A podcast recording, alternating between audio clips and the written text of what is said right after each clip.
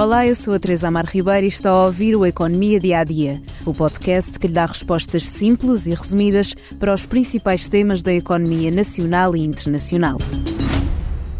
O valor do apoio é apurado pelo Instituto da Habitação, é pago pela Segurança Social para a conta do beneficiário que consta do sistema. Existem requisitos apertados para que, se consiga ter direito ao apoio, o que vai deixar de fora muita gente que não tendo uma condição financeira por aí além, estão a passar dificuldades, mas porque também não estão no limiar uh, da, da pobreza, das dificuldades, já ficam fora.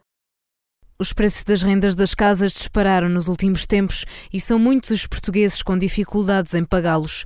Muitos já tiveram de voltar a partilhar habitação, optar por uma casa mais pequena ou sair das grandes cidades. Numa tentativa de controlar o impacto da subida dos preços, o governo lançou o pacote Mais Habitação. As medidas somam-se, mas no episódio de hoje falamos de uma em particular: o apoio à renda. Com esta medida, o governo irá enviar um subsídio monetário às famílias com mais dificuldades em pagar a renda, sendo que o valor médio mensal do apoio são 86,72 euros. Portanto, por ano, ronda os 1.040 euros.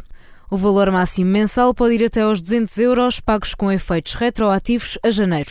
Ou seja, se tiver direito ao máximo previsto por lei, deverá receber já os 1.200 euros e depois os 200 mensalmente durante os próximos anos.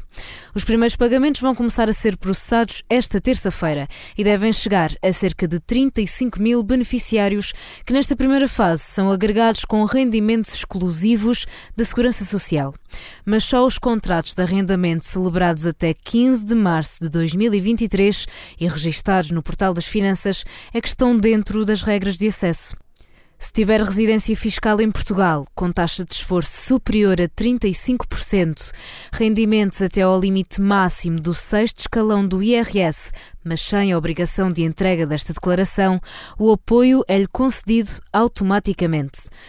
Uma taxa de esforço superior a 35% significa que mais de 35% dos seus rendimentos líquidos estão a ser utilizados para pagar a renda. O valor a receber de apoio à renda corresponde à diferença entre os 35% e a taxa de esforço efetiva do arrendatário. Ao contrário do que estava inicialmente previsto, não há limites ao valor das rendas nem à tipologia do imóvel. Depois desta primeira fase, o apoio deve ser pago até ao dia 20 de cada mês ou semestralmente se o valor do apoio for inferior a 20 euros mensais. O subsídio irá cair na sua conta durante os próximos cinco anos. É importante recordar que o programa de apoio à renda jovem, Porta 65, foi alargado a todas as idades, já que procura ajudar as pessoas que tenham sofrido uma quebra de rendimentos superiores a 20% no mês anterior ou em termos homólogos. Estão também incluídas as famílias monoparentais. É tudo por hoje no Economia Dia a Dia. Antes de fecharmos, ainda há tempo de o convidar a ouvir o podcast de Comissão Política sobre a derrota dos socialistas em Espanha e as eleições antecipadas convocadas por Pedro Sánchez.